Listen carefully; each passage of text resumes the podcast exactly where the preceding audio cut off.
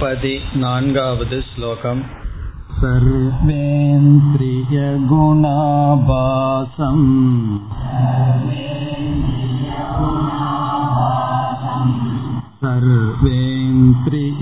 सर्वेन्द्रियविवर्जितम्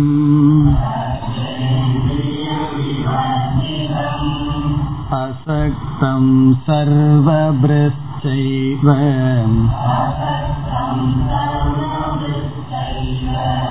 निर्गुणं गुणभोक्तृ च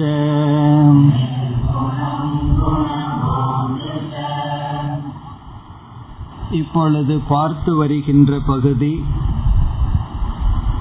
உபனிஷத்துக்களில் பயன்படுத்தப்படுகின்ற ஒரு முறை அதை நாம் அத்தியாரோப அபவாதம் என்று பார்த்தோம்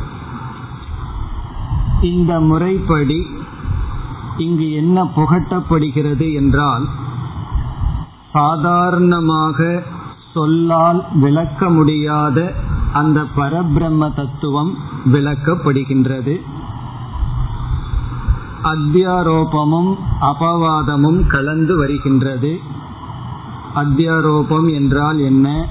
அபவாதம் என்றால் என்ன? என்றெல்லாம் நாம் பார்த்துள்ளோம். தெரிந்தே ஏற்றி வைத்தல் அத்தியாரோபம். பிறகு ஏற்றி வைத்ததை நீக்குதல் அபவாதம். இவ்விதம் செய்வதனால் நமக்கு என்ன பலன் அல்லது எப்படிப்பட்ட அறிவு கிடைக்கின்றது என்றால் எதை நாம் இருப்பதாக நினைத்து கொண்டிருந்தோமோ அதை இல்லை என்றும் எது இல்லை என்று புரிந்து கொள்ளாமல் இருந்ததோ அது மட்டும் இருக்கின்றது என்று புரிந்து கொள்வோம். ஒரு பொருள் முழுமையாக தெரியாமல் மட்டும் இருந்தால் இந்த முறை அவசியமில்லை. ஆனால் எது இல்லையோ அது இருப்பது போல் தெரிந்து கொண்டு இருக்கின்றது. இந்த உலகம் விசாரித்து பார்த்தால் உண்மையில் இல்லை. இதற்கென்று ஒரு தனி சாரம் இல்லை. ஆனால் இந்த உலகம் இருப்பது போல் நமக்கு தெரிகின்றது. பிரம்ம அல்லது பரம்பொருள் என்ற தத்துவம் மட்டும் இருக்கின்றது. ஆனால் அது நமக்கு தெரியவில்லை.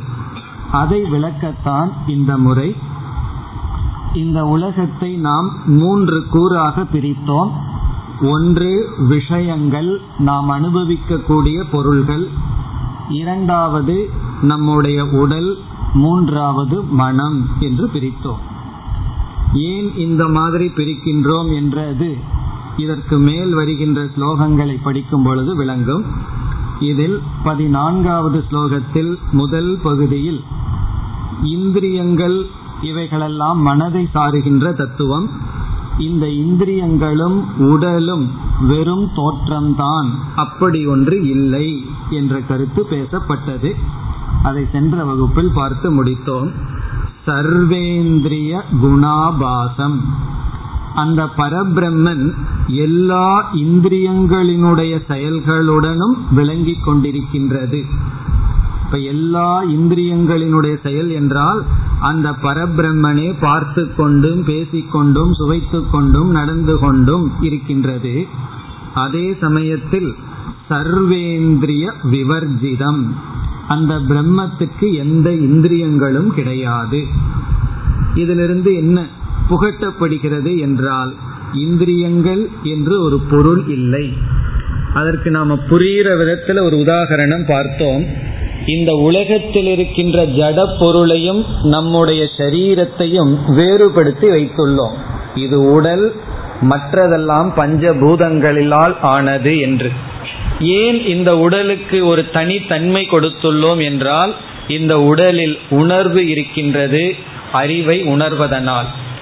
பிறகு இறந்தவுடன் இந்த உடலும் மற்ற பொருள்களும் ஒன்றாகி விடுகின்றது. அதற்கு பிறகு உடலுக்கு உடல் என்ற ஸ்டேட்டஸ் தன்மையானது இழக்கப்பட்டு விடுகிறது.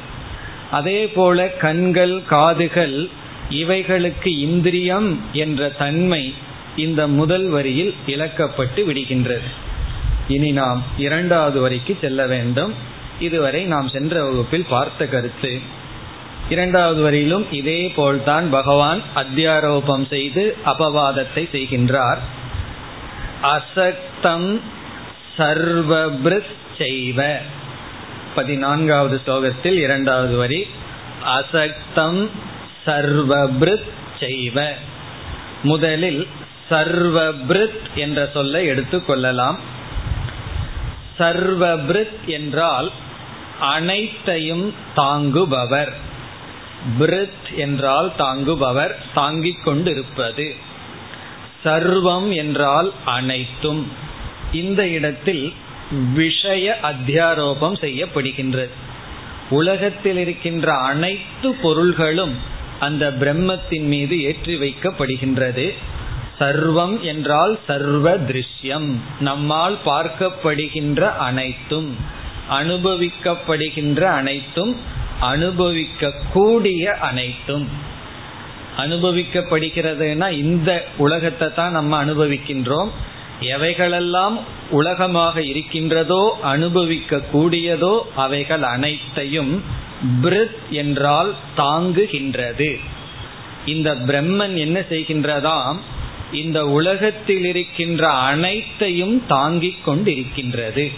எப்படி என்றால் இப்ப இந்த பில்டிங் நம்மை தாங்கிக் கொண்டு இருக்கின்றது அதுபோல இந்த உலகத்தில் இருக்கின்ற அனைத்து பொருள்களையும் இந்த பிரம்மன் தாங்கிக் கொண்டிருக்கின்றது. இதை கேட்ட உடனே நமக்கு எப்படி தோன்றும்? இப்ப நம்ம எல்லாம் பிரம்மத்தின் மீது அமர்ந்து கொண்டு இருக்கின்றோம். இப்போ ஒருவர் குதிரை மேல உட்கார்ந்துட்டு இருக்காருன்னு என்ன சொல்லுவார்? குதிரை என்னை தாங்கிக் கொண்டு இருக்கின்றது அதுல நான் சவாரி செய்கின்றேன் சொல்வது போல நம்மெல்லாம் பிரம்மத்தின் மீது அமர்ந்து கொண்டு இருக்கின்றோம் அப்ப பிரம்மத்துக்கு எவ்வளவு கஷ்டமா இருக்கும் எவ்வளவு வெயிட் இருக்கும் என்ற சந்தேகம் வரும் பொழுது முதல் சொல் அசக்தம். அசக்தம் என்றால் எதனுடனும் சம்பந்தப்படாதது. இதற்கு மேல முரண்பாடா நம்ம பேசவே முடியாது. இனிமேல் வருகின்ற ஸ்லோகங்கள் எல்லாம் அப்படித்தான் இருக்கும். மேக்சிமம் கான்ட்ரடிக்ஷன் நம்மளும் கூட விவகாரத்துல முரண்பாடா தான் பேசுவோம். ஆனா இந்த மாதிரி எல்லாம் பேசவே முடியாது. பகவான் பேசுற மாதிரி கான்ட்ரடிக்ஷனா நம்ம பேசவே முடியாது. நம்ம முரண்பாடா பேசுவோம் எப்பொழுதுன்னா ஒரு பொய்ய சொல்லிட்டு மறந்துட்டு கொஞ்ச நாள் கழிச்சு பிறகு முரண்பாடா பேசுவோம். ஆனா அடுத்த சொல்லிலேயே பகவான் முரண்படுவது போலே பேசி வருகின்றார். என்ன சொன்னார்? சர்வபிருத் அனைத்தையும் தாங்குகின்றது. பிரம்மன் மீதுதான் அனைத்தும் இருக்கின்றது என்று சொன்னார். உடனே என்ன சொல்கின்றார்? அசக்தம். அசக்தம் என்றால் எதனுடனும் சம்பந்தப்படாதது. இந்த பிரம்மத்தின் மீது எதுவும் ஒட்டுவதில்லை. இது எப்படி என்றால் இது உண்மையாக வேண்டும் என்றால் இப்ப இந்த ரெண்டு சொல்லும் அறிவுபூர்வமாக பொருள்பட வேண்டும் என்றால் ரெண்டு பொருள்கள் இருக்கின்றது. ஒன்று ஆதாரமாக அதிஷ்டானமாக இருப்பது இனி ஒன்று அதற்கு மேல் ஒரு பொருள் அமர்ந்திருக்கின்றது இப்பொழுது இந்த டேபிள் இருக்கின்றது. இந்த டேபிள் மேல் புஸ்தகம் இருக்கின்றது. என்ன சொல்கின்றோம்? இந்த புஸ்தகத்தை இந்த மேஜையானது தாங்கிக் கொண்டிருக்கின்றது. பிரித் என்றால் தாங்கிக் கொண்டிருக்கின்றது. இப்ப புஸ்தகம் தாங்கப்பட்டு மேலும் கீழ் மேஜையானது இருக்கின்றது. இப்ப ரெண்டு பொருள் இருக்கின்றது. அதுபோல்தான் அனைத்தையும் பிரம்மன் தாங்கிக் கொண்டிருக்கிறதுன்னு சொன்னார். அது சரி. ஆனால் புஸ்தகத்துக்கும் இந்த மேஜைக்கும் சம்பந்தமே இல்லை என்று சொன்னால் அது தவறானது. காரணம் என்ன? புஸ்தகத்துக்கும் மேஜைக்கும் சம்பந்தமே இல்லை என்றால் இந்த புஸ்தகத்தை மேஜை தாங்கிக் கொண்டிருக்கின்றது என்பது தவறு. இப்ப ஏதோ ஒன்றுதான் சரி. புஸ்தகத்துக்கும் மேஜைக்கும் சம்பந்தம் இல்லைன்னா புஸ்தகம் எங்கேயோ இருக்கணும் மேஜை எங்கேயோ இருக்கணும். மேஜை புஸ்தகத்தை தாங்குகிறது என்று சொல்லிக்கொண்டு இந்த இரண்டுக்கும் சம்பந்தம் இல்லை என்றால் இது ஒரே ஒரு நிபந்தனையில்தான் சரியாக அமையும். எந்த நிபந்தனை என்றால் இங்கு புஸ்தகம் இருப்பதாக நான் கற்பனை செய்திருந்தால் தான் இது சரியாக இருக்கு. உண்மையாலுமே ஒரு புஸ்தகம்னு இருந்து அதற்கு நிகரான சத்தியமான மேஜை இருந்தால் இரண்டை ஒன்று ஒன்று தாங்குகிறதுன்னு சொல்லி ஒன்றுக்கு ஒன்று சம்பந்தம் இல்லை என்று சொல்ல முடியாது. ஆகவே இந்த வாக்கியத்திலிருந்தே இந்த உலகத்தினுடைய ரியாலிட்டி இந்த உலகம் எப்படிப்பட்டது என்பதை பகவான் புகட்டியுள்ளார். அதற்கு உதாகரணம் என்னவென்றால் நாம் தூரத்திலிருந்து தண்ணீரை பார்க்கின்றோம் அது காணல் நீர். இப்ப அந்த காணல் நீரும் பூமியும் இருக்கின்றது. அந்த பூமியை காணல் நீர் தாங்குகின்றது. அந்த பூமி இல்லை என்றால் காணல் நீரை நாம் பார்க்க முடியாது. அதுபோல அல்லது வேதாந்தத்துக்குள்ள நமக்கு எப்பவுமே ஒரு உதாரணம் இருக்கு. கயிறு பாம்பு இருக்கின்றது. இப்ப கயிறு இருக்கின்றது அதன் மீது நாம் பாம்பை ஏற்றி வைக்கின்றோம். சில சமயங்கள்ல மாலையை ஏற்றி வைக்கலாம். எது வேண்டுமானாலும் நாம் ஏற்றி வைக்கலாம். இப்ப நாம் என்ன சொல்லலாம்? இந்த கயிறானது அனைத்து விதமான அத்தியாசங்களை அத்தியாசம்னா நாம் ஏற்றி வைத்தல் அறியாமையில் அவைகளை தாங்கிக் கொண்டிருக்கின்றது. இந்த கயிறானது பாம்பை தாங்கிக் கொண்டிருக்கின்றது. என்று சொன்னால் இதனுடைய பொருள் என்ன? இந்த கயிறு இருக்கின்ற வரைக்கும் தான் அந்த இடத்துல நாம் பாம்பை பார்த்து கொண்டு இருக்க முடியும். இந்த கயிற்றுக்கு ஆதாரமாக இரு பாம்புக்கு ஆதாரமாக இருப்பது கயிறு என்று சொல்லலாம். அதே சமயத்தில் வேறு என்ன சொல்லலாம்? இந்த கயிற்றுக்கும் பாம்புக்கும் சம்பந்தம் இல்லை. இந்த கயிறானது பாம்போடு அசக்தம் என்றால் சம்பந்தம் அற்றதாக இருக்கிறது. இவ்விதம் ஒரு கோணத்தில் ஆங்கிள் என்று சொல்வது ஒரு கோணத்தில் ஒன்று ஆதாரம் இனி ஒன்று அதற்கு மேல் இருக்கின்றது.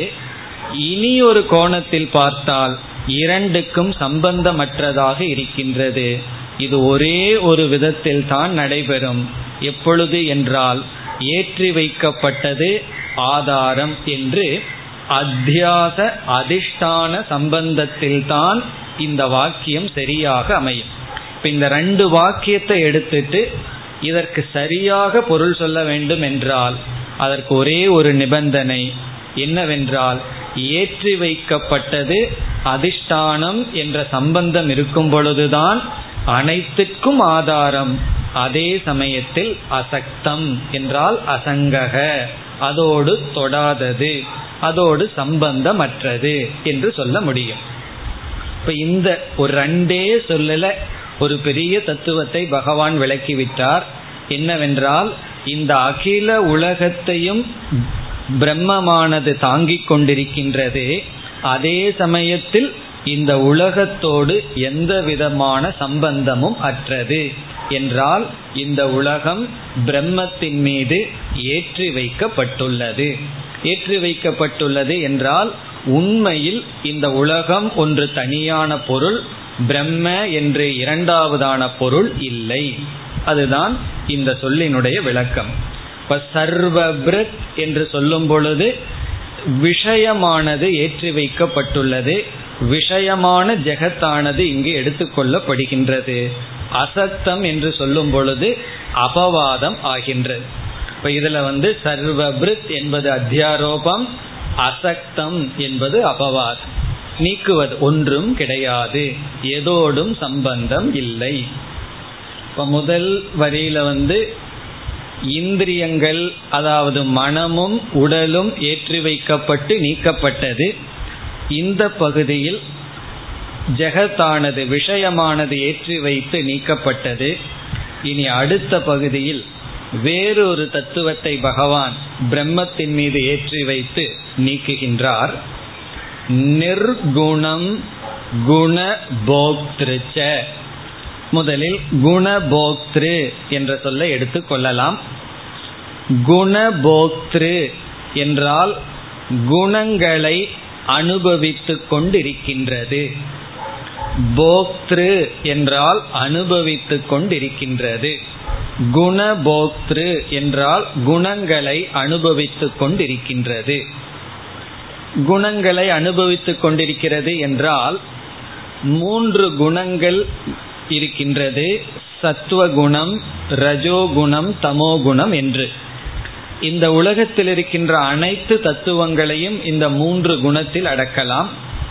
ஒவ்வொரு குணத்தினுடைய விளைவுகளும் சாஸ்திரத்தில் பேசப்பட்டுள்ளது. அடுத்த பதினான்காவது அத்தியாயம் முழுவதும் நாம் இந்த குணத்தை பற்றி தான் ஆராய்ச்சி செய்ய போகின்றோம்.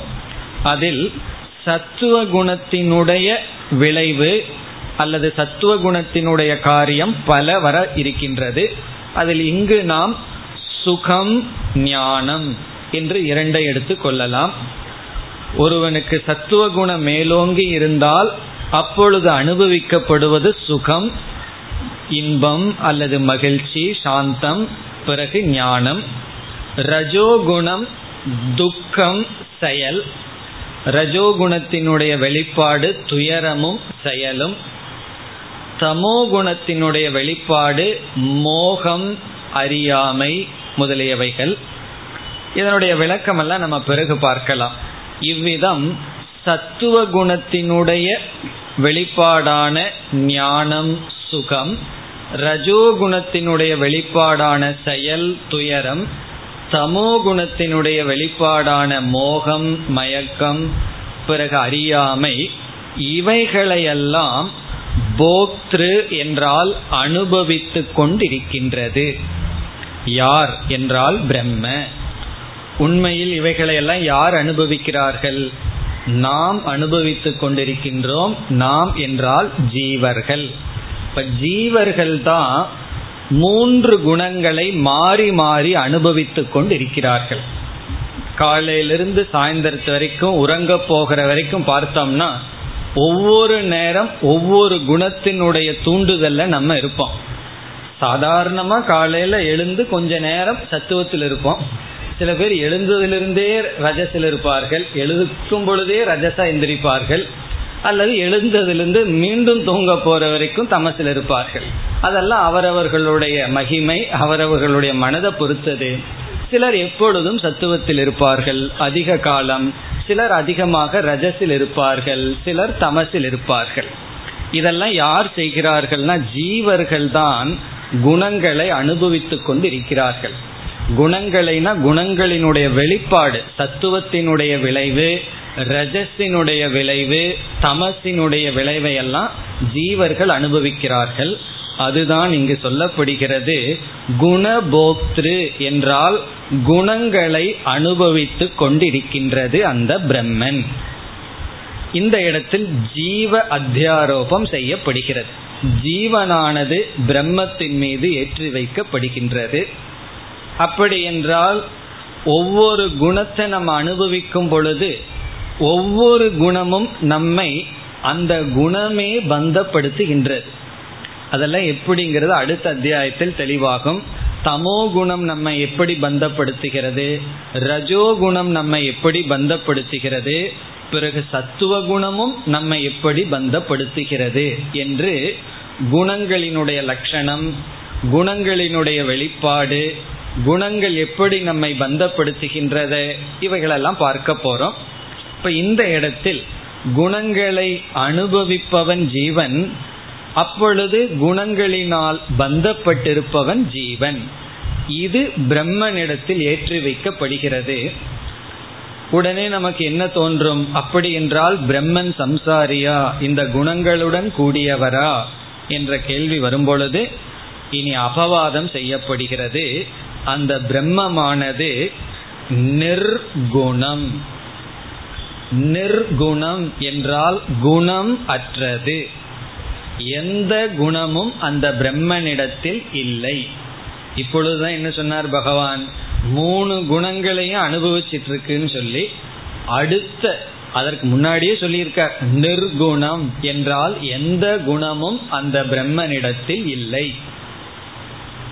இப்ப இந்த இடத்துல கொஞ்சம் புரிய வேண்டிய விஷயங்கள் இருக்கின்றது. இந்த ஜீவ தத்துவத்தை நாம் பிறகு விளக்கப் போகின்றோம். அதனால இந்த இடத்தில் வேண்டாம். அடுத்ததற்கு அடுத்த ஸ்லோகத்தில் இந்த ஜீவ தத்துவத்தை எல்லாம் விளக்கும் பொழுது நமக்கு நன்கு புரியும். அதாவது குணங்களை அனுபவிக்கின்ற ஒரு போக்தா பிறகு போக்தா அல்ல. இதனுடைய சாரம் என்னன்னா உலகத்தை அனுபவிக்கின்றது பிரம்மன். அடுத்த சொல் வந்து உலகத்தை பிரம்மன் அனுபவிக்கவில்லை. எதையும் அனுபவிக்கவில்லை என்று ஜீவ தத்துவத்தை ஏற்றி வைத்து அந்த ஜீவ தத்துவம் நிராகரிக்கப்படுகிறது. எது ஜீவ தத்துவம் என்பதை நாம் விரைவில் பார்க்க போகின்றோம். இப்ப இந்த ஸ்லோகத்தை மீண்டும் முழுமையாக பார்த்தால் எவைகளெல்லாம் ஏற்றி வைக்கப்பட்டு நீக்கப்பட்டுள்ளது என்றால் முதல் வரியில் உடலும் மனதும் சூக்ம சரீரமும் பிறகு ஸ்தூல சரீரமும் பிறகு இரண்டாவது வரியில் பிரபஞ்சமும் விஷயமான விஷயமாக நாம் பிரித்த இந்த பிரபஞ்சம் ஏற்றி வைக்கப்பட்டு நீக்கப்பட்டது. பிறகு ஜீவ தத்துவம் ஏற்றி வைக்கப்பட்டு நீக்கப்பட்டது. இதிலிருந்து என்ன புரிந்து கொள்ள வேண்டும்? ஜீவன் என்று தனியாக ஒன்று இல்லை உலகம் என்று தனியாக ஒன்று கிடையாது. உடல் மனம் என்றெல்லாம் ஒன்றும் இல்லை இவைகளெல்லாம் வெறும் தோற்றங்களே அந்த பிரம்மனிடம் ஏற்றி வைக்கப்பட்டுள்ளது அவ்வளவுதான் மேலும் இதே தத்துவம் விளக்கப்படுகின்றது பதினைந்தாவது ஸ்லோகம் बहिरन्तश्च भूतानाम् अचरं चरमेव च सूक्ष्मत्वात् तदविज्ञेयम्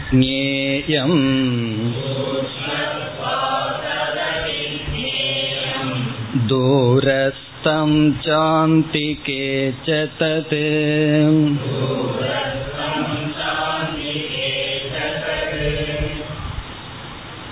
சென்ற ஒரே ஸ்லோகத்திலே அனைத்து அத்தியாரோபமும் செய்யப்பட்டு அபவாதமும் செய்யப்பட்டு விட்டது. இருந்தாலும் நமக்கு புரிந்து கொள்வதற்காக பகவான் மீண்டும் அத்தியாரோப அபவாதத்தை செய்கின்றார். சென்ற ஒரு ஸ்லோகமே பூர்ணமாக அனைத்து அத்தியாரோப அபவாதம் செய்தாகிவிட்ட போதிலும் மீண்டும் சில சில கோணங்களில் பகவான் செய்கின்றார். ஆகவே அதே கருத்துதான். ஏற்றி வைத்தல் பிறகு நீக்குதல். பகிஹி அந்தகச்ச பூதானாம். இந்த பிரம்ம தத்துவமானது பூதானாம்.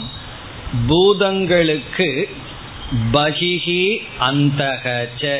வெளியேயும் இருக்கின்றது உள்ளேயும் இருக்கின்றது. பூதானாம் என்றால் இந்த இடத்தில் ஷரீரம் என்று பொருள் கொள்ள வேண்டும். நம்முடைய உடல். உடலுக்கு வெளியேயும் இருக்கின்றது உள்ளேயும் இருக்கின்றது. பகிஹீனா வெளியே அந்தகன உள்ளே. இதுவும் முரண்படுகின்ற சொல் தான் ஒரு பொருள் ஏதோ ஒரு இடத்துல தான் இருக்கும் ரெண்டு இடத்துலையும் இருக்காது. நான் வீட்டில் இருக்கிறேன்னா இங்கே கிடையாது. நான் இங்கே இருக்கிறேன்னா வீட்டில் இல்லை. ஒரு கால் நான் வீட்லயும் இருக்கேன் இங்கேயும் இருக்கேன்னு சொன்னா அது வந்து சரியானது அல்ல. அப்படி ஒரு பொருள் ஒன்னா உள்ள இருக்கணும் இல்ல வெளியே இருக்கணும். வெளியும் இருக்கு உள்ளேயும் இருக்கின்றது என்றால் இங்கு அத்தியாரோப அபவாத நியாயப்படிதான் சரியாக இருக்கும்.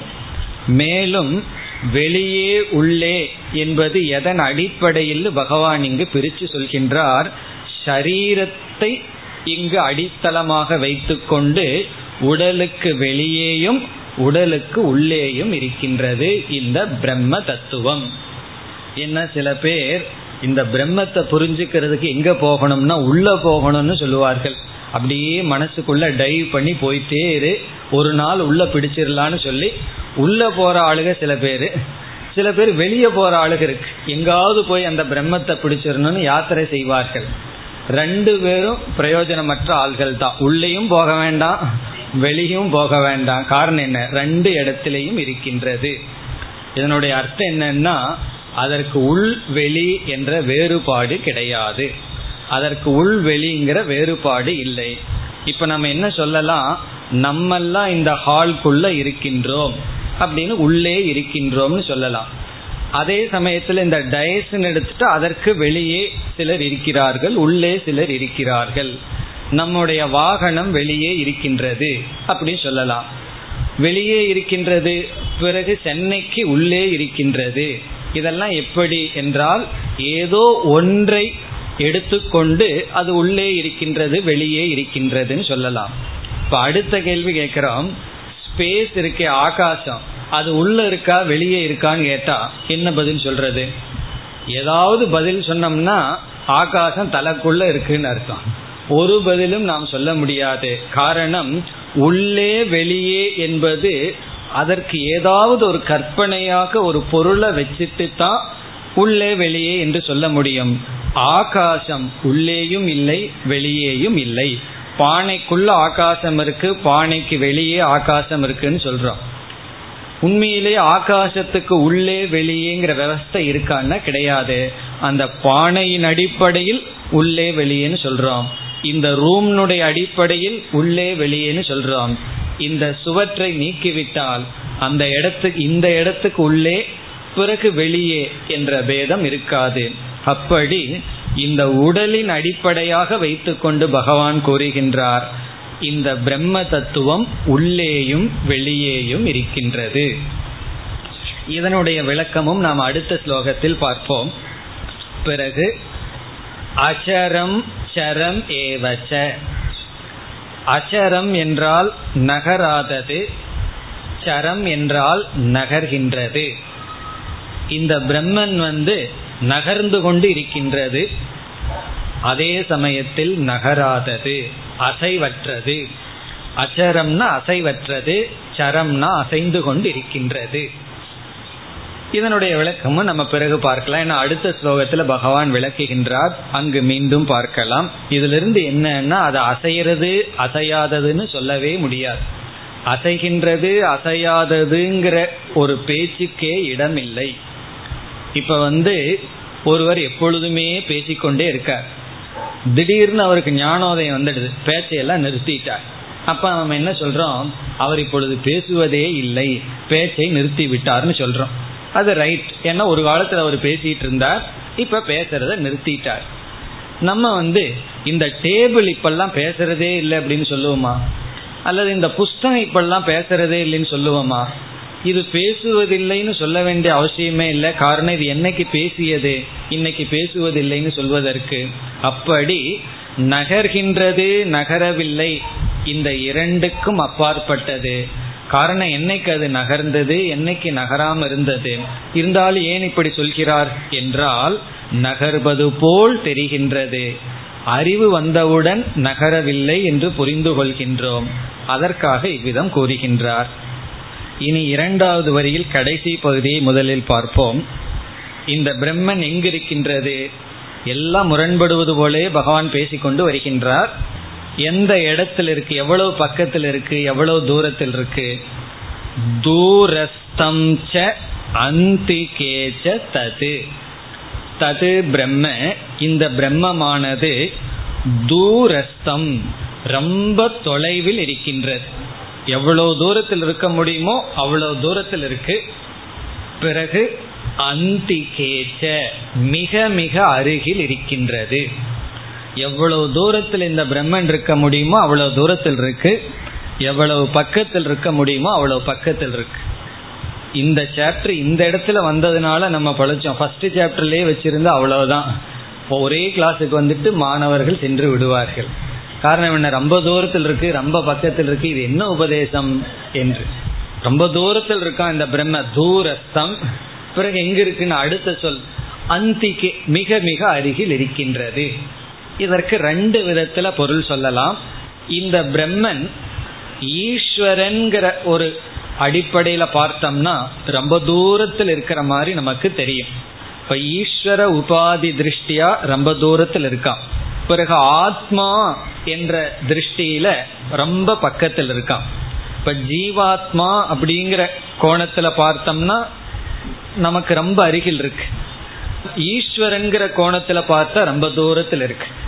பகவான் கடவுள்னு சொன்ன உடனே எல்லாம் என்ன செய்வார்கள் தெரியுமா? மேல பார்ப்பார்கள் கையை இருப்பார்கள் எங்கேயோ அப்படின்னு. காரணம் என்ன? பகவான் ரொம்ப தூரத்தில் இருக்கார். நம்ம நிச்சயம் பண்ணிட்டோம். அருகில் அவர் கிடையாது. இருந்தா எனக்கு ஏன் இந்த கதி? அப்படின்னு நம்ம முடிவு பண்ணிட்டோம். ரொம்ப தூரத்துல பகவான் இருக்கின்றார். இப்ப ஈஸ்வரன்கிற எண்ணத்துல பார்த்தா பரோக்ஷம். ஜீவன்கிற கோணத்துல பார்த்தா அபரோக்ஷம் அருகில் இருக்கின்றது. ஆனா சங்கரர் எல்லாம் வேறு அர்த்தத்தை எடுத்துக்கொள்கிறார். அதாவது அஜானிக்கு ரொம்ப தூரத்தில் இருக்கான் ஞானிக்கு ரொம்ப பக்கத்தில் இருக்கின்றதா? தூரஸ்தம்னா யாருக்கு? அறியாமையில் இருப்பவர்களுக்கு இந்த பிரம்மன் வெகு தொலைவில் இருக்கின்றது. சரி யாருக்கு ஞானம் இருக்கோ அவர்களுக்கு இந்த பிரம்ம அந்திக்கே மிக மிக அருகில் இருக்கின்றது. இப்ப பிரம்மத்துக்கும் நமக்கும் எவ்வளவு டிஸ்டன்ஸ்னா அஜானந்தான் அளவுகோல். அஜானம் எவ்வளவோ அவ்வளவு டிஸ்டன்ஸ் அதுக்கு இனி ஒருவர் வேறு விதத்துல சொன்னார். பிரம்மத்துக்கு எனக்கு எவ்வளவு டிஃபரன்ஸ்னா உனக்கு எவ்வளவு ஆசை இருக்குன்னு உனக்கு லிஸ்டில் எழுதி கூட அவ்வளவு டிஸ்டன்ஸ் சொன்னார். அது அஜானத்தினுடைய விளைவு ஆசை அல்லது அறியாமை. இப்ப அறியாமையில் இருக்கும் பொழுது நம்ம கண்டுபிடிக்கவே முடியாத அந்த பிரம்மத்தை ஞானம் வந்து விட்டால் பிரம்மத்தை தவிர வேற ஒன்றையும் நம்ம கண்டுபிடிக்க முடியாது. பிரம்மன் தான் இருக்கு வேறொன்றும் இல்லை அறியாமையில் இருக்கும்போது பிரம்மத்தை தவிர அனைத்தும் இருக்கின்றது. இந்த பிரம்மன் வந்து எங்க ஒளிஞ்சிட்டு இருக்குன்னு சொன்னா பகவான் சொல்லுவார் இந்த புராணங்கள்ல எல்லாம் வரும். ஏதோ ஒரு அசுரன் வந்து விஷ்ணுவை பிடிச்சு அவரையும் ஒரு கை வாகனன்ட்டு போனாராம். ஏன்னா அவன் ஏதாவது சில வரங்கள் வாங்கிட்டா முதல்ல தேவர்கள் சிவன் பிரம்மா எல்லாத்தையும் வச்சுட்டு விஷ்ணுவை பிடிக்க போனாராம். இப்ப விஷ்ணு ஒரு இடத்துல போய் ஒளிஞ்சுக்கணுமே அவன் கண்டுபிடிக்காத இடம். நேரம் அவனுடைய ஹிருதயத்துல போய் உட்காந்துட்டாராம் கண்டுபிடிக்க முடியாது.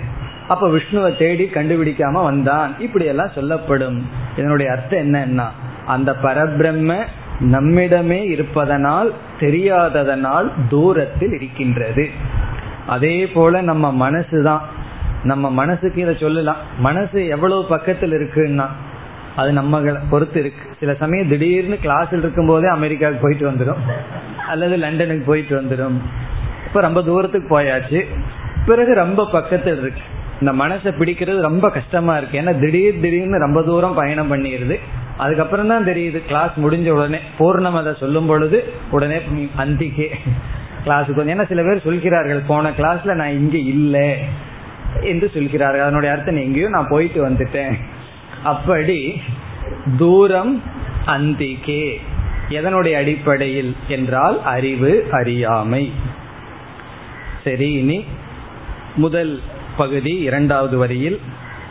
சூக்மத்வாத் தது அவிஜேயம் இப்ப இந்த இடத்துல பகவான் என்ன சொல்றார்? ஏற்கனவே இந்த பிரம்ம தத்துவம் புரியறதுக்கு கஷ்டமா இருக்கு. புரியறதுக்கு கஷ்டமான விஷயத்த கொஞ்சம் எளிமையா சொன்னா நல்லா இருக்கும். அதை சொல்ற விதமும் இவ்வளவு கஷ்டமா சொன்னா பிறகு எப்படி இருக்கும்னா அதனுடைய காரணத்தை இங்கு விளக்குகின்றார். இதற்கு மேல் யாராலும் புரிய வைக்கிறதுக்கு வேற முறையை கையாள முடியாது. சரி வேற முறையை கையாண்டா அது விபரீதமாகத்தான் புரிந்து கொள்வோம். ஆகவே இப்ப இந்த மாதிரி எல்லாம் பிரம்மத்துக்கு லட்சணம் கொடுக்கும் பொழுது நமக்கு புரியுற அளவுக்கு புத்தி கூர்மை இல்லை அப்படின்னு சொன்னா ஒரு சேஃப்டி என்னன்னா புரியலின்ட்டு போயிடுவோம் வேற விதத்துல சொன்னோம்னா புரியாம புரிஞ்சிடுதுன்னு நினைச்சிட்டு போயிடுவோம் அதுக்கு புரியலின்னு நினைச்சிட்டு இருக்கிறது ரொம்ப சேஃப்டி புரியாம புரிஞ்சிடுதுன்னு நினைச்சிட்டு இருக்கிறது தான் ரொம்ப கஷ்டம். இப்ப இந்த இடத்துல பகவான் சொல்றார் இது அவ்வளவு சுலபமாக கிரகிக்க கூடிய விஷயம் அல்ல. இந்த பிரம்ம தத்துவம் அவ்வளவு சுலபமாக கிரகிக்க முடியாது. அவிக்னேயம் அவிக்னேயம் என்றால் துர்விக்னேயம் அர்த்தம். புரிந்து கொள்வது கடினம். அவ்வளவு சுலபமா நம்ம மனசினால கிரகித்து கொள்ள முடியாது. அப்படின்னா கிரகிக்கவே முடியாதான்னு பொருள் அல்ல. புத்தி கிராஹியம்னு பகவான் ஏற்கனவே சொல்லியிருக்காரு. இது புத்தியினால் கிரகிக்க கூடிய தத்துவம். ஆனால் சற்று கடினம்.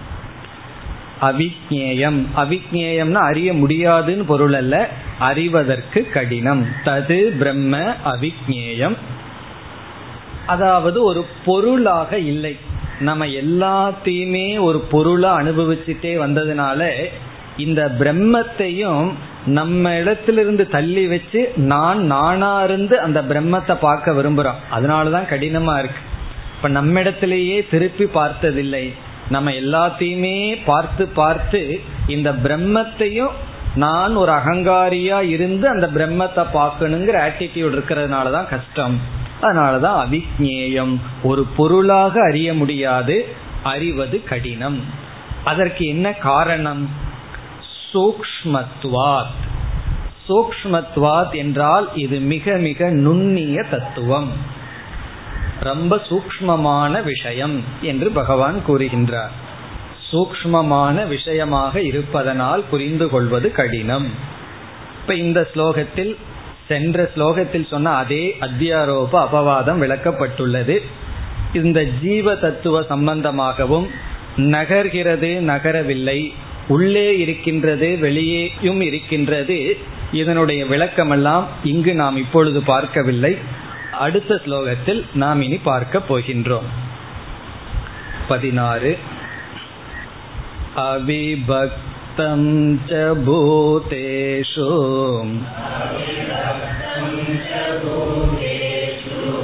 विभक्तमिव च स्थितम् भूतभर्तृ च तज्ज्ञेयम्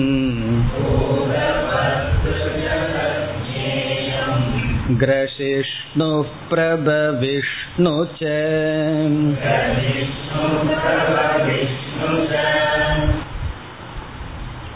இதனுடைய முதல் வரியினுடைய பொருளை பார்த்துவிட்டு நாம் விளக்கத்திற்கு செல்லலாம்.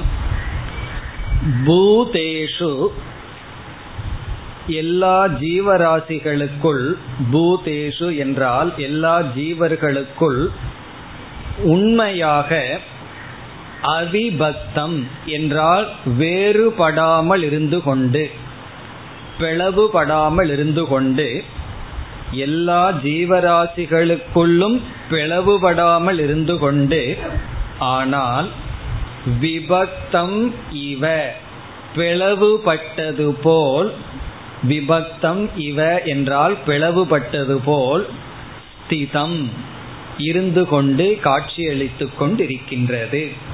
எல்லா ஜீவராசிகளுக்குள்ளும் வேற்றுமை இல்லாமல் இருந்து கொண்டு ஆனால் வேறுபட்டது போல் தெரிந்து கொண்டு இருக்கின்றது.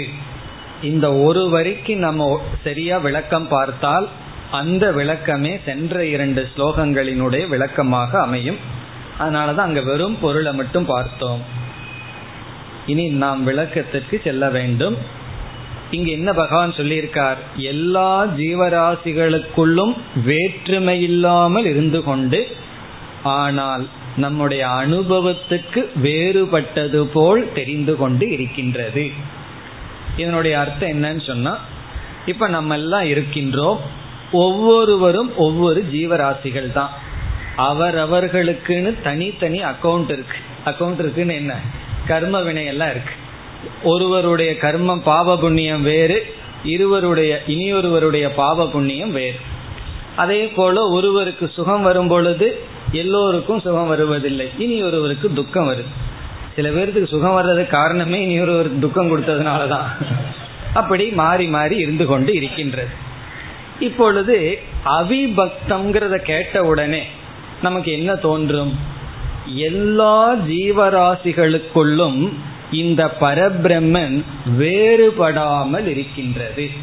இப்போ ஒரே ஒரு பரபிரம்மன் தான் எல்லா ஜீவர்களுக்குள்ளும் இருக்கின்றதுன்னு சொன்னா உடனடியா நமக்கு என்ன செய்ய தோணும்? ஒரே ஒரு அறிவு சுரூபமான ஆத்மா தான் எல்லாத்துக்குள்ளே இருக்குன்னு சொன்னா ஒருவருக்கு வந்து துக்கம் வரும் பொழுது எல்லாத்துக்கும் துக்கம் வரணும். ஒருவருக்கு சுகம் வரும் பொழுது எல்லாத்துக்கும் சுகம் வரணும். இப்ப நான் ஒருவன் தான் உடல் முழுவதும் வியாபிச்சிருக்கேன்னு சொன்னவுடன் இந்த உடல்ல எந்த பகுதியில பாதிப்பு ஏற்பட்டாலும் எந்த பகுதியை தாக்கினாலும் அது எனக்கு துக்கம் வருகின்றது. கையில ஒரு கையில யாராவது ஊசியை குத்தினாலும் சரி காலில் ஊசியை குத்தினாலும் சரி எனக்கு தான் அது பாதிப்பு. நான் உணர்கின்றேன். காரணம் நான் ஒரே ஒருவன் தான் உடல் முழுவதும் வியாபிக்கின்றேன். ஒரு கால் கையில் இருக்கிற ஆள் வேற காலில் இருக்கிற ஆள் வேறனா பிரச்சனையே இல்லை. காலை அடிச்சா அது எனக்கு கையில் இருக்கிற ஆளுக்கு ஒன்றும் தெரியாது. கைக்கு ஒரு பாதிப்பு வந்தா காலில் இருக்கிற ஆளுக்கு ஒன்றும் தெரியாது. அப்படி இல்லை. இந்த உடல் முழுவதும் ஒருவர் வியாபிக்கின்ற காரணத்தினால் இந்த உடல்ல எந்த பகுதியில வருகின்ற சுக துக்கம் எனக்கு வருகின்றது. அப்படி முதல் பகுதியில பகவான் என்ன சொல்லியிருக்கார்? பூதேஷு அவிபக்தம்.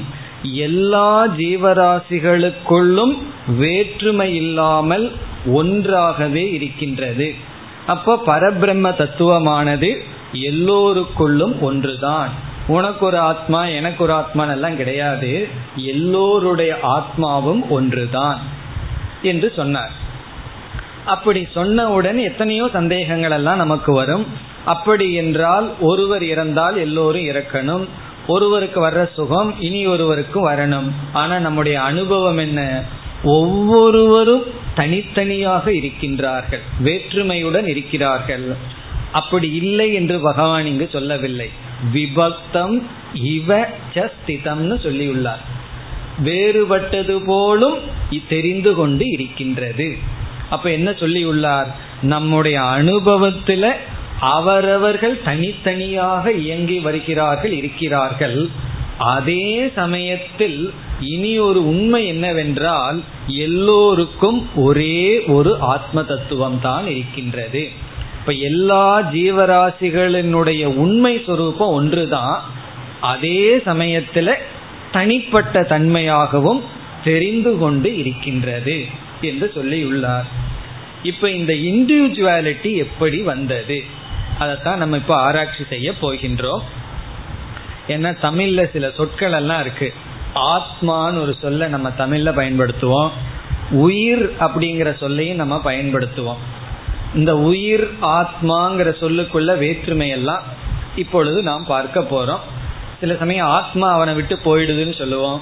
சில சமயம் ஆத்மா எங்க போகுது? எல்லா இடத்துலயும் இருக்கு. உயிர் தான் போச்சுன்னு சொல்லுவோம். இந்த உயிர்னா என்ன? ஆத்மானா என்ன? எதனால் தனித்தனியா இருக்கிறது போல தெரிகின்றது?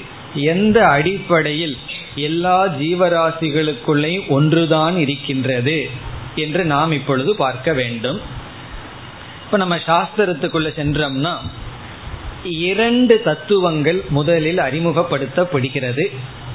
ஒன்று பிரம்ம அப்படின்னு ஒரு தத்துவம். இரண்டாவது மாயா என்ற ஒரு தத்துவம்.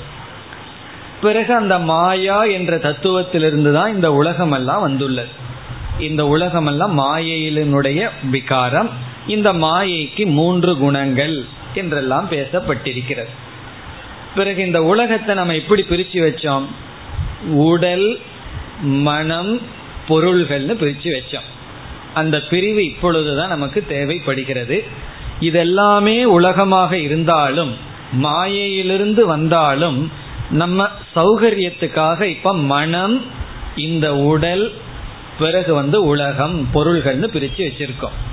இவைகளினுடைய பொருள் என்ன எதிலிருந்து இவைகள் இந்த மூன்று வந்திருக்குன்னா மாயையிலிருந்து தான் வந்திருக்கு.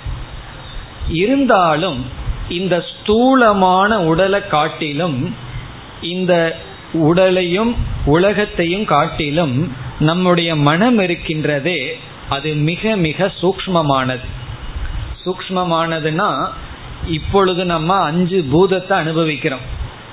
அஞ்சு பூதம்னு சொன்ன என்ன அர்த்தம்? ஏதோ அஞ்சு பூதம் சொல்றாரே.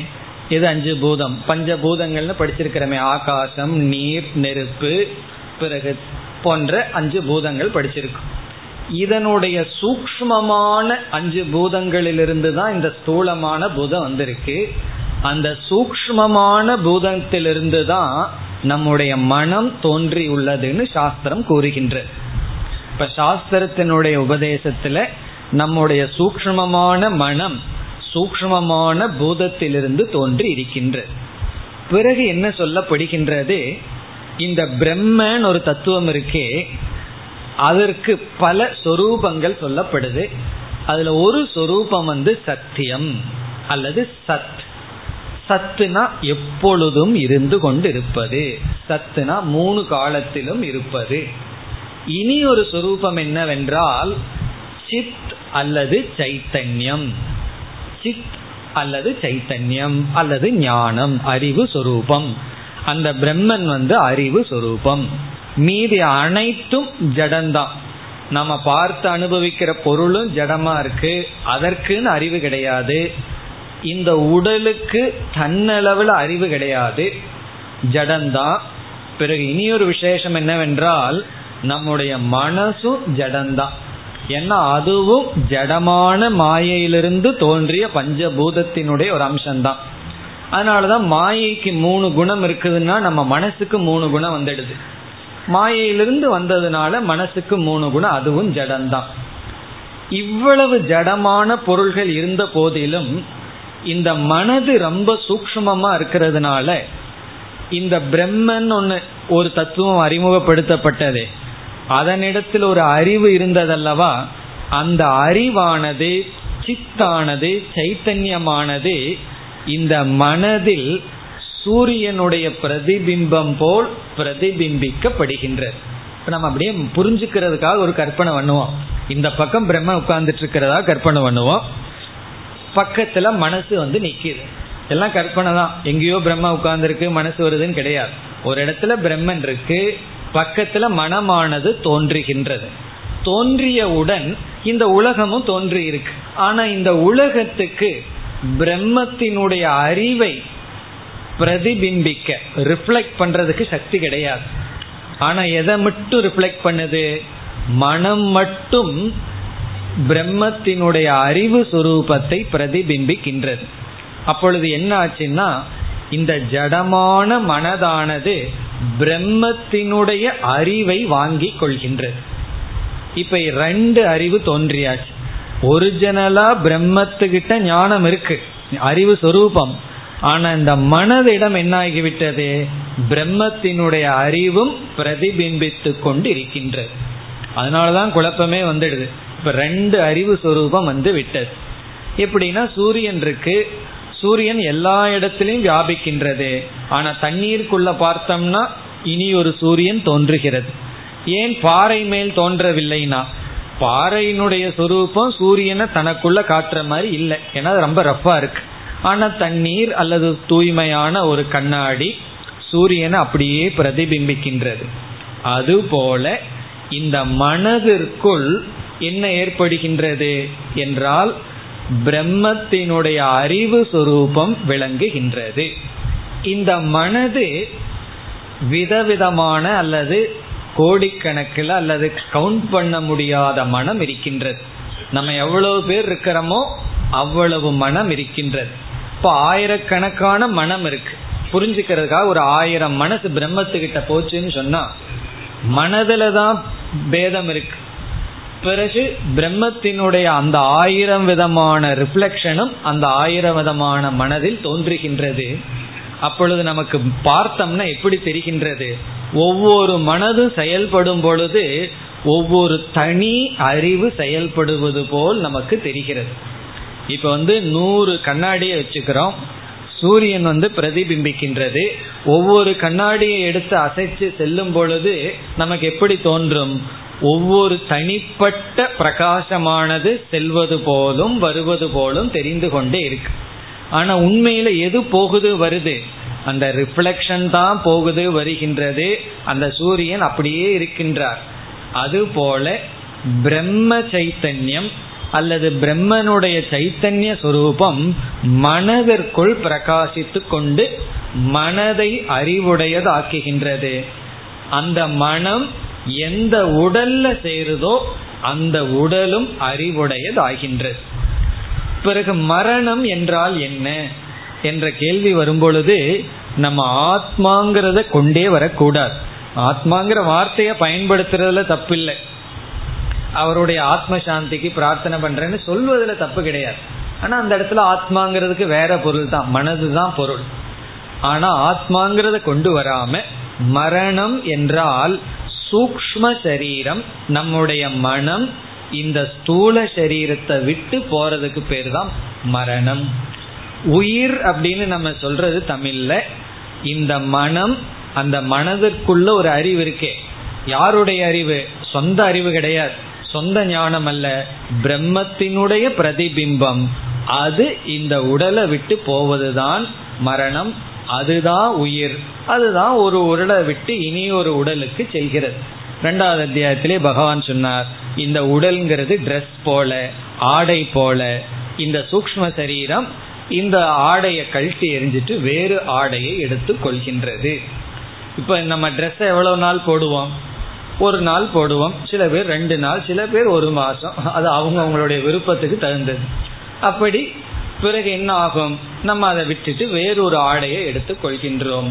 அதே போல யாரு முடிவு செய்வான்னா எஜமானம் தான் முடிவு செய்வான். ஏன்னா மரணம் சில பேர்த்துக்கு எட்டு வயசுல வருது சில பேர்த்துக்கு தொண்ணூத்தஞ்சுல போகாம எழுதிட்டு இருக்கு காரணம் என்னன்னா அது உள்ள இருக்கிற ஆள் தான் முடிவு பண்ணணும். சில பேர் மூணு மணி நேரத்துக்கு ஒரு ட்ரெஸ் மாத்திர ஆளுக இருக்கு. சில பேர் நாலு நாளைக்கு அப்புறம் மாத்திர ஆளுகள்லாம் இருக்கு. அப்படி யாரு முடிவு செய்வான்னா ட்ரெஸ் முடிவு பண்ணாது உள்ள இருக்கிற ஆள் தான் முடிவு பண்ணணும்.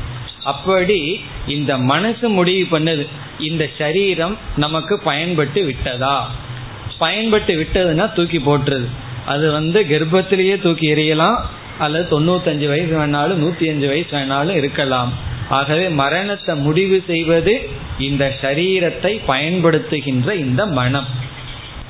இப்ப இந்த நோக்கில நம்ம பார்த்தோம்னா ஒவ்வொரு ஜீவராசிகள் எப்படிப்பட்டவர்களாக இருக்கிறார்கள்னு சொன்னா இந்த ஆத்மா அல்லது பிரம்மங்கிற தத்துவம் பிளவுபடாமல் எல்லாவற்றுக்கும் ஆதாரமாக இருக்கின்றது. அவிபத்தம் என்றால் ஒரு ஜீவனுக்கு இனியொரு ஜீவனுக்கு அந்த ஆத்மா இடைவெளி இல்லாமல் இருக்கின்றது. ஜீவன் மட்டுமல்ல அனைத்துக்கும் ஆதாரமா இருக்கு. ஆனாலும் இந்த அறிவை இடையில அனுபவிக்கலையே. இப்ப இந்த இடத்துல நம்ம ஒரு உணர்வை அறிவை அனுபவிக்கிறோம். இனி ஒரு ஜீவராசியின் இடத்துல அறிவு இருக்கு. இடையில் ஒரு பிளவு தெரிகிறதேன்னா இந்த வேற்றுமைகள் எல்லாம் ஆத்மாவில் வந்த வேற்றுமை அல்ல. மனதில் வந்த வேற்றுமை. மனதில் உள்ள அறிவில் வந்த வேற்றுமை. இப்ப அந்த மனதோடு பார்த்தா இந்த பிரம்மன் நகர்வது போல் தெரிகின்றது. பிறகு மனதை விட்டு பார்த்தால் அச்சரம் அது அசைவதில்லை. பிறகு இந்த சரீரத்தினுடைய அடிப்படையில பார்த்தா அது உள்ளதான் இருக்கு. ஏன்னா வெளியே வந்து அறிவை அனுபவிக்கிறது இல்லை பிறகு ஆத்மாவினுடைய அடிப்படையில பார்த்தா பகிஹி. அது உள்ளேயும் இருக்கின்றது வெளியேயும் இருக்கின்றது என்று இந்த மனம் என்று ஒன்றும் இந்த மனதிற்குள்ள ஒரு ஆபாசம்னு சொல்றது அல்லது பிரதிபிம்பம்னு சொல்றது அல்லது சிதாபாசம் என்று சொல்வது அது ஒன்று இருக்கின்றது. இப்ப இந்த சிதாபாசம்னு சொல்றமே அல்லது மனதிற்குள் ஒரு அறிவு இருக்கே அது மனம் இந்த உடல் இவைகளைத்தான் நம்ம ஜீவன் என்று சொல்கின்றோம். இப்ப ஜீவாத்மான்னு சொல்லும் பொழுது அந்த ஆத்ம தத்துவம் நமக்கு தெரிவதில்லை. அது நம்மளுடைய பிக்சருக்குள்ளேயே வர்றதில்லை. எதை எடுத்துட்டு சொல்றோம்? நம்முடைய மனம் பிறகு இந்த உடல் அதை நம்ம சேர்த்திக்கிறோம். பிறகு அந்த மனதிற்குள் இருக்கின்ற பிரதிபிம்பமான அறிவு. இப்ப இந்த பிரதிபிம்பத்துக்கு தான் ஞானத்தை கொடுக்கணும். அந்த பிரதிபிம்பம் இருக்கே ரிஃப்ளெக்ஷன் இருக்கே அதுதான் ஒரு அறிவை அடையணும். எப்படின்னா கண்ணாடிக்குள்ள சூரியன் இருக்கு. அந்த சூரியன் கிட்ட போய் கேக்குறோம். எப்படிப்பட்ட சூரியன்? கண்ணாடிக்குள்ள இருக்கிற பிரதிபிம்பிக்கின்ற சூரியன் கிட்ட போய் உன்னுடைய சுரூபம் என்ன? உன்னுடைய தன்மை என்ன? நீ எங்கிருந்து பிறந்தாய்? நீ யாருன்னு கேட்டா அந்த குட்டி சூரியன் இருக்கே அது இன்னும் ஒன்று சொல்லலாம். இதை பாருங்க கண்ணாடி வந்ததுனால தான் நான் வந்தேன். கண்ணாடி இல்லைன்னா நான் ஏது? அதனால கண்ணாடியிலிருந்து தான் நான் வந்தேன். கண்ணாடி எங்க போகுதோ நான் அங்க போறேன். கண்ணாடி எப்படி இருக்கோ நான் அப்படி இருக்கின்றேன். இந்த கண்ணாடி தான் என்னுடைய ஆதாரம் என்று சொல்லலாம். அல்லது நான் உண்மையில் சூரியன் என்னுடைய ஒரு அழகான அம்சத்தை இந்த கண்ணாடி வெளிப்படுத்துகிறது அவ்வளவுதான். நான் யாருன்னா சூரியன் தான். இந்த கண்ணாடி உடையும் பொழுது நான் அந்த சூரியனிடம் கலந்து விடுகின்றேன்.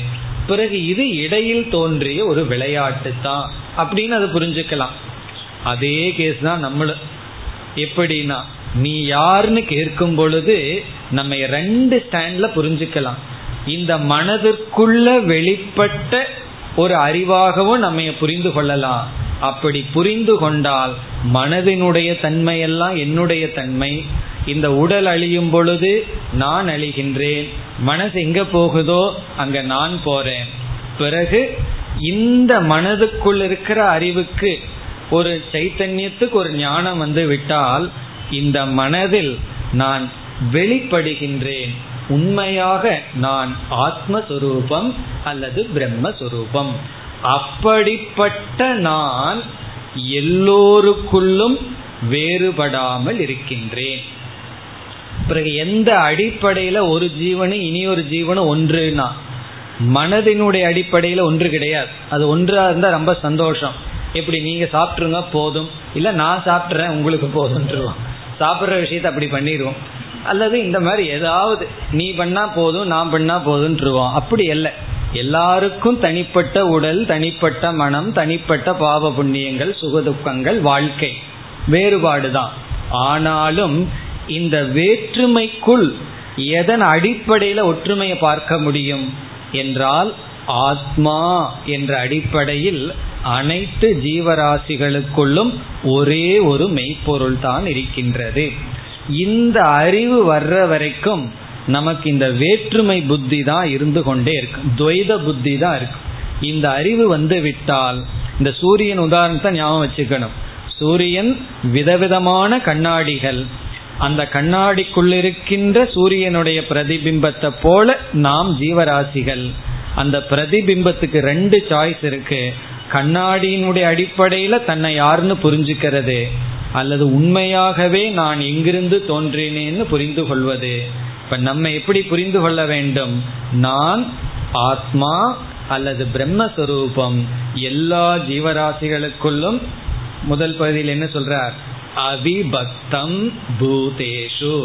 எல்லா ஜீவராசிகளுக்குள்ளும் அவிபக்தம் பிளவுபடாமல் வேறுபடாமல் ஒன்றாக அந்த பிரம்மம் இருக்கின்றது. ஆனால் விபக்தம் இவசஸ்திதம் விபக்தம் இவன்னா வேறுபட்டது போல் தெரிந்து கொண்டு இருக்கின்றது. நம்முடைய அனுபவத்துக்கு வேறுதான்.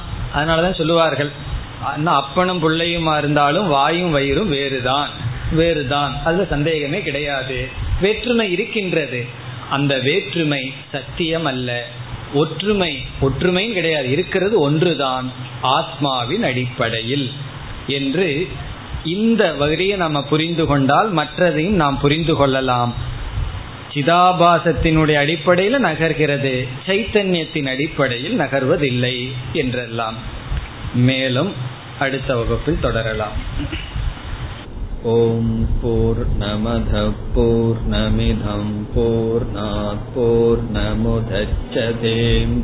पूर्णस्य पूर्णमादाय पूर्णमेवावशिष्यते